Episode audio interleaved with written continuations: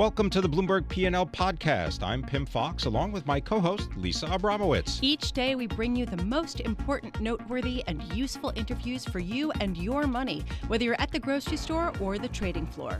Find the Bloomberg P&L podcast on Apple Podcasts, SoundCloud and bloomberg.com.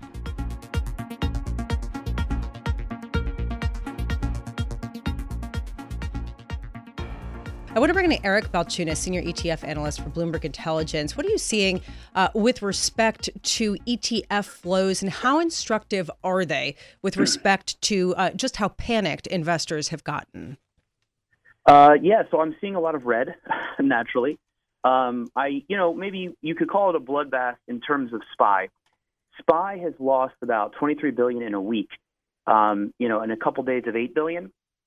So what this tells me is a lot of the sort of uh, trading crowd, the hot money as I call it, is really spooked. And SPY took in about 25 billion in January, which helped ETF flows go bonkers in the on the inside. But when the sell-off started, SPY got hit hard as usual. Um, the, what I look for is deeper than SPY. What are the allocators doing? And that's why I look for IVV. IVV is the cheap version that advisors love, right, of the S&P 500 ETFs and it's starting to see a little trickle of red. It it saw inflows on, on Monday, believe it or not, and it is like a machine of inflows.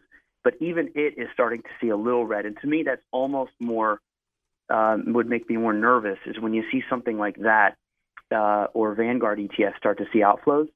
That is a that's a whole bigger issue because SPY is used like just like a futures contract for a lot of people. They go in and out all the time. It's like a hotel. But when you see it on the more buy and hold ETFs, I think it's a little more concerning.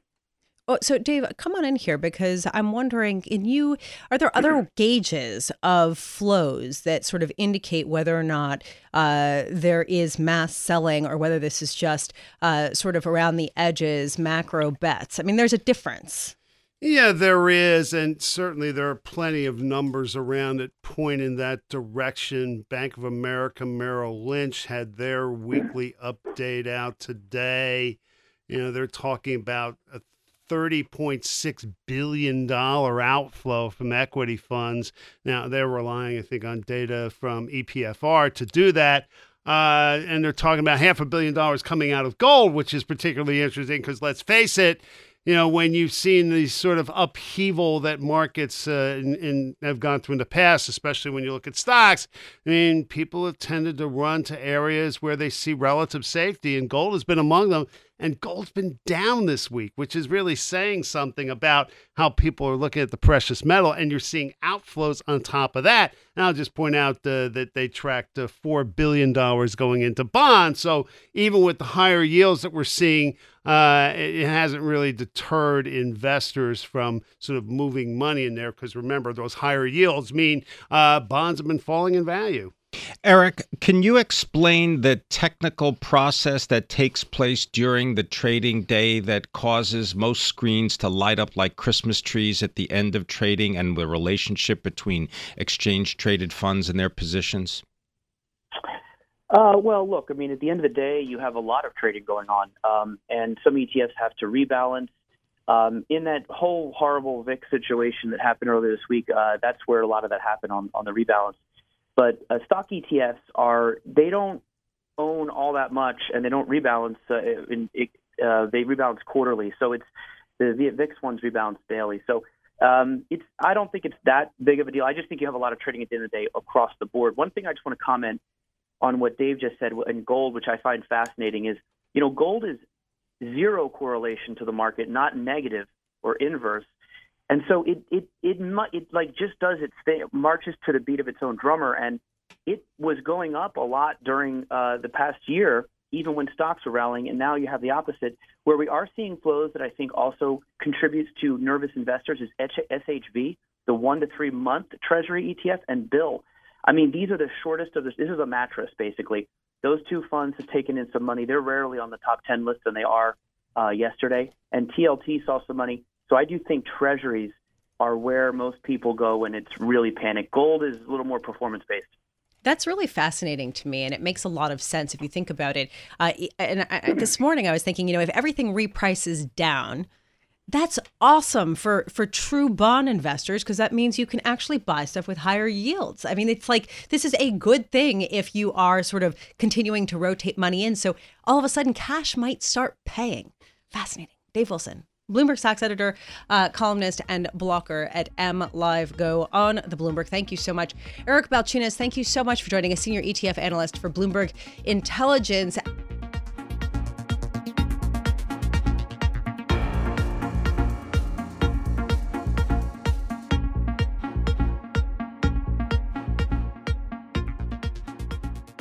Well, it seems like the lessons learned are of dubious quality. Right now, I'm just looking at one of the funds, uh, the short volatility uh, funds that blew up or lost a lot of its value in the recent turmoil. Well, people are pouring money back in. Here to talk about it is Nick Colas, co founder of DataTrek Research LLC, which is based in New York, also a Bloomberg prophet. Nick, what's going on here? Have people just not learned their lesson? Uh, the short answer is no, they apparently have not. Uh, the longer answer is, I guess, you know, if you liked shorting volatility at 10, you got to love shorting volatility at 30 on the VIX. And so you're right, money has just poured back into this fund. Obviously, the XIV went away or is closing, so there's fewer funds in which to focus this money, and SVXY is clearly getting the benefit. Um, but, you know, it, it worked for a few minutes this morning at least. Uh, SVXY was up uh, north of 10%. We're talking about the ProShares Short VIX uh, Short Term Futures Fund, SVX why. So, what are you looking at? Is this really, uh, really just a purely technical driven sell off in the stock market due to a number of different uh, factors that will just sort of stop at some point and everybody will go back about their business, or is there something more here?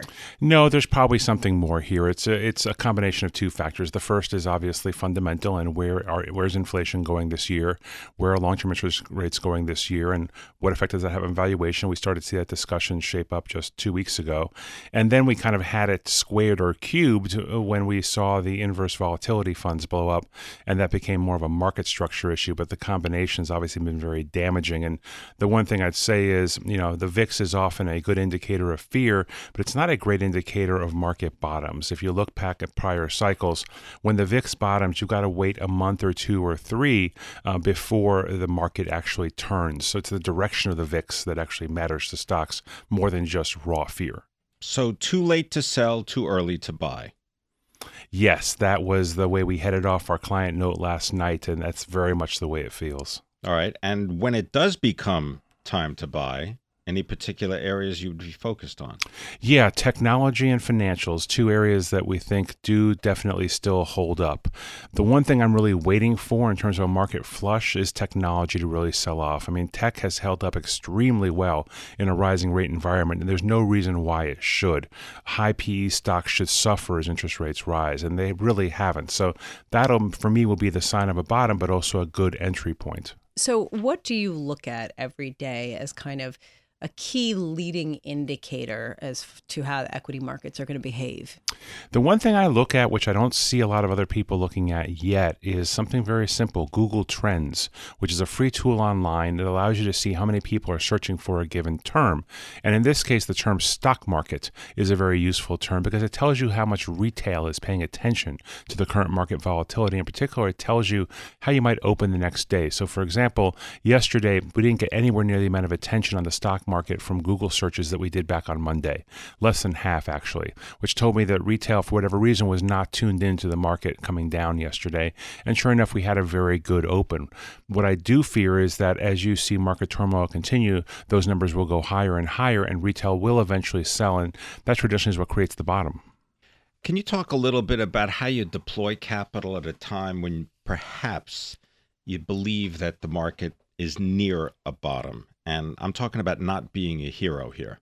Yeah. I mean, the one thing I'll say is I've been in this business 30 years and I've had good friends get fired at the bottom of every cycle because they thought they knew better than the market. So, my key takeaway is you're right. Don't be a hero. Allocate capital very sparsely as markets go through these churn phases and downward moves. Because remember that capital allocated anywhere near a bottom is very high velocity capital and it can really help or it can kill you. So the key takeaway is be extremely careful. Do not try to time a bottom, edge into positions over time, take off risk if you're overexposed, and live for the long term. So, if your sense is that retail investors are not the ones panicking right now, who is? I mean, other than the, you know, sort of short VIX funds, uh, we did see the biggest ever weekly withdrawal from U.S. equity funds. Who's pulling their money? I think it is basically everybody. I mean, retail is definitely right. definitely pulling some of it, um, but it is also hedge funds, RIA managed money, financial advisor managed money.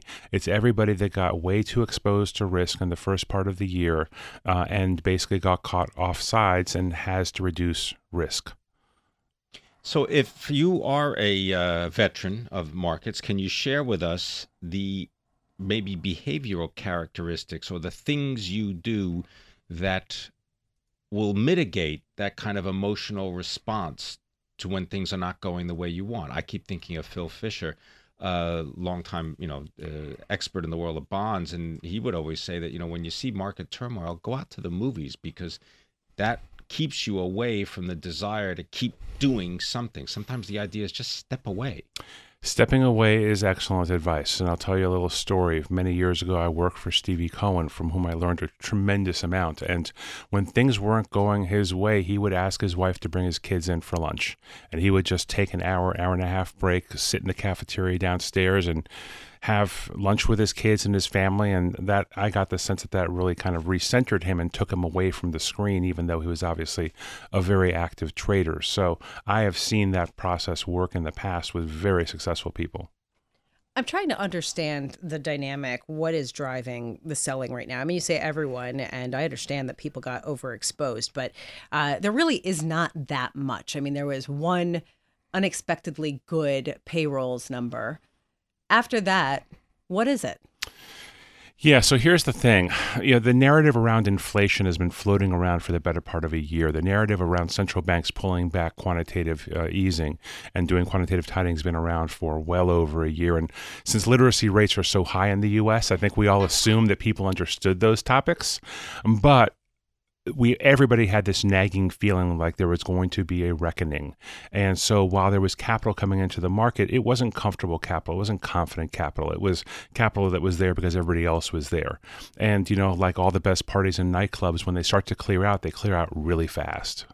And when they turn on the lights, it's not pretty. No, you never want to be there when the turn, lights get turned on. All right, who do you think is most at risk right now? In terms of equities or yeah. in terms of investors? Well, either way.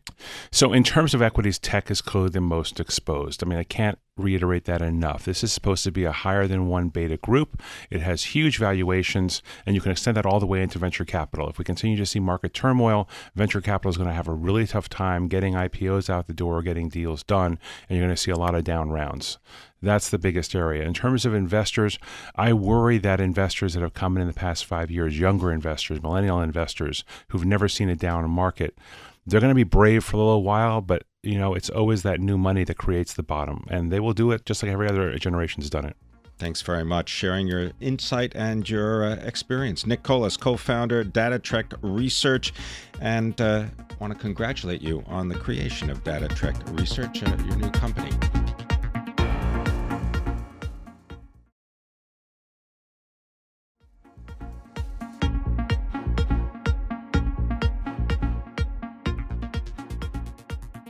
Now let's get informed about the world of logistics and shipping. We have Lee Klaskow. He is our senior transport, logistics, and shipping analyst for Bloomberg Intelligence. Lee, always a pleasure. Uh, tell us about Amazon. Is Amazon really a threat to FedEx and UPS? Uh, threat might be a little overkill, maybe on the margin. Um, they could you know take some share uh, away from uh, FedEx and UPS, but uh, longer term we don't see it as a systemic risk uh, to uh, the parcel industry. Uh, there was an announcement today um, uh, following a report in the Wall Street Journal uh, that that said that Amazon was going to do a parcel deliver delivery in the LA area um, for people uh, and companies that are not on Amazon's network. Um, some might view this as competition for uh, UPS and FedEx, and some also might view it as uh, Amazon looking for ways to get more companies into their fulfillment uh, by Amazon program. How expensive is this type of program that Amazon is proposing? Well, that's a great question. Um, they, there's really no answer because they're not throwing much money at this, at least as it seems, and it looks like they're looking to do an asset light model, meaning that they're not going to own the trucks and the drivers. Um, they'll uh, outsource that that type of of work and where they'll do the sorting.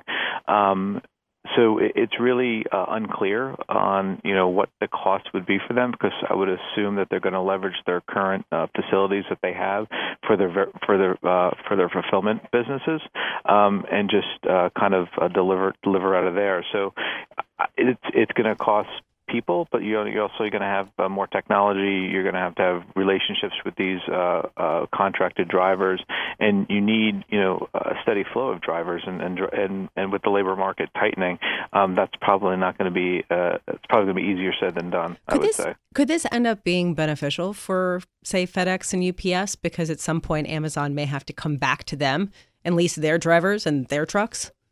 Yeah, and that that's a great question. I mean, you know, our our our uh, kind of thought is that you know, uh, Amazon is is two and a half percent, call it, of UPS's sales, um, maybe two percent um, of their sales, and it's less than one percent of FedEx. So they're not they're they're a huge customer of both FedEx and UPS. But if, Amazon went away tomorrow, it wouldn't be you know the end of the world for those companies because of the growth of e-commerce. But but Amazon you know needs to to kind of tread lightly here because you, you know if they if FedEx and UPS see that Amazon is going head to head with them, they might not you know want to necessarily carry their products during the peak season, which you know Amazon really needs the parcel industry for help uh, when it comes to that. They can't just rely on the U.S. Postal Service. Lee, just to put this into context, I understand that FedEx operates about 650 aircraft and UPS has a fleet of over 240 aircraft. That's pretty substantial. That's not something you can just put together in a week. Right, and you know, Amazon has been in the news with with you know leasing of a bunch of aircrafts, and you know that's really more for their line haul business. So meaning that you know they're willing to take more of the logistics in house, which is completely normal for a retailer or a consumer products company. You know, Walmart and PepsiCo, for example, have the largest trucking fleets uh, in the United States. You know, larger than many public trucking companies. Um, so that's kind of a normal uh, part of their business. You know, they they want to rely as uh, as less as they possibly can on the outside world for their uh, supply chain, um, and then leverage the uh, the great networks that FedEx and UPS have built over the decades, uh, and in UPS's uh, case over 100 years, um, to to deliver packages for the final final mile, and, and maybe a little longer than that as well. Lee, real quick, do you have a sense of timing with this type of program? The timing of the what program? Of, of when Amazon could could roll this kind of thing out? Oh, it's good. It's. I mean, we're talking. They're just opening it in in, in L.A. Uh, so it's one city. Uh, it, it's going to take. Uh, probably a year to really be fully ramped up uh, to, to cover a, a city of that large, uh, and we'll see, you know, where the other pilot programs go from there. Um, and if, if they're really successful at, at, at kind of migrating more uh, retailers onto their fulfillment platform. Lee Klaskow, thank you so much for joining us. Uh, Lee, you. Lee Klaskow, Senior Transport, Logistics, and Shipping Analyst for Bloomberg Intelligence.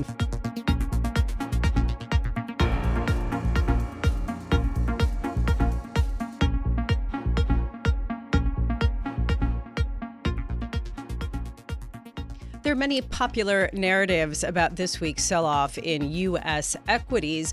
Among them, jitters, concerns over the deepening U.S. deficit. But is this really, truly what's behind the scenes going on here? Ward McCarthy joins us right now. He's chief financial economist at Jefferies & Co. in New York.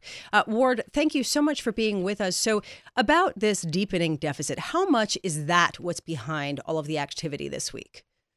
I think it's part of the uh, a big picture that is changing in material ways from what we've had for a number of years here. Uh, what we're seeing is that monetary policy accommodation is being withdrawn. It's being replaced with uh, fiscal accommodation to try to support the economy. But one of the co- the consequences of both the fiscal accommodation and the withdrawal of monetary accommodation is that the Treasury is going to have to borrow a whole lot more money. We estimate in fiscal uh, 2018, for example, the Treasury is going to have to raise an additional 450 billion over what it did last year. So that will mean we'll have to raise about 950 billion dollars. So uh, that's going to put some stresses on the bond market, and we're already seeing that. Well, 450 billion, Ward, isn't that sort of the amount that the Federal Reserve is drawing down on its balance sheet? Well, that's part of the part of what the Fed is um, uh, drawing down accounts for this increase in borrowing. But keep in mind, the Treasury also needs to fund uh, the tax cuts that were passed in December, and they also have to fund the increased spending from the budget that was passed. Uh, well, I guess early, really early this morning. So it, that's the drawdown on the Fed balance sheet is part of that 450 billion. It's not all of it. Okay, so Ward, can you clear up something for me? A lot of people are saying that if we don't get inflation, yields can't rise that far. Is that a fallacy? Can we see yields rise substantially due to the supply demand dynamic, regardless of inflation? Well, you can see rates rise. It's always just a question of how much. Uh, we are seeing signs that inflation is going to creep higher. Uh, we've been in a one and a half to two percent inflation range. I think this year we're going to find ourselves uh, by the third quarter in a two and a half to three percent inflation range.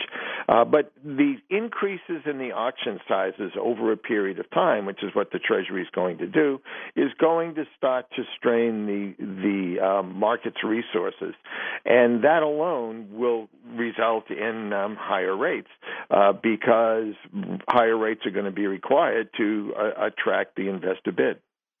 Ward, if you were to look into the future, into the world of uh, people perhaps not born or just uh, young adults right now, what do you think the picture looks like in about 10 years? well, I think that we are seeing some important structural changes in the economy that uh, I think will make for uh, a better labor market than we have seen over the past 10 years, even though it has been improving uh, quite substantially. My primary concern is that the U.S. fiscal situation is in the process of deteriorating so much that 10 years from now, uh, it could be a significant impediment uh, to the U.S. To date, the U.S. has been, uh, you know, profligate on the fiscal side, but we have looked relatively good compared with some of the competitors, like say Europe, for example. But if Europe continues to get its act together, um, then we are not going to get the free pass that we've had for such a long time here. Ward, uh, where do you expect 10 year yields in the U.S. to be at the end of the year? Well, I think they're going to be higher. You know, trying to figure out exactly how much higher they're going to be is is somewhat difficult to to well, say.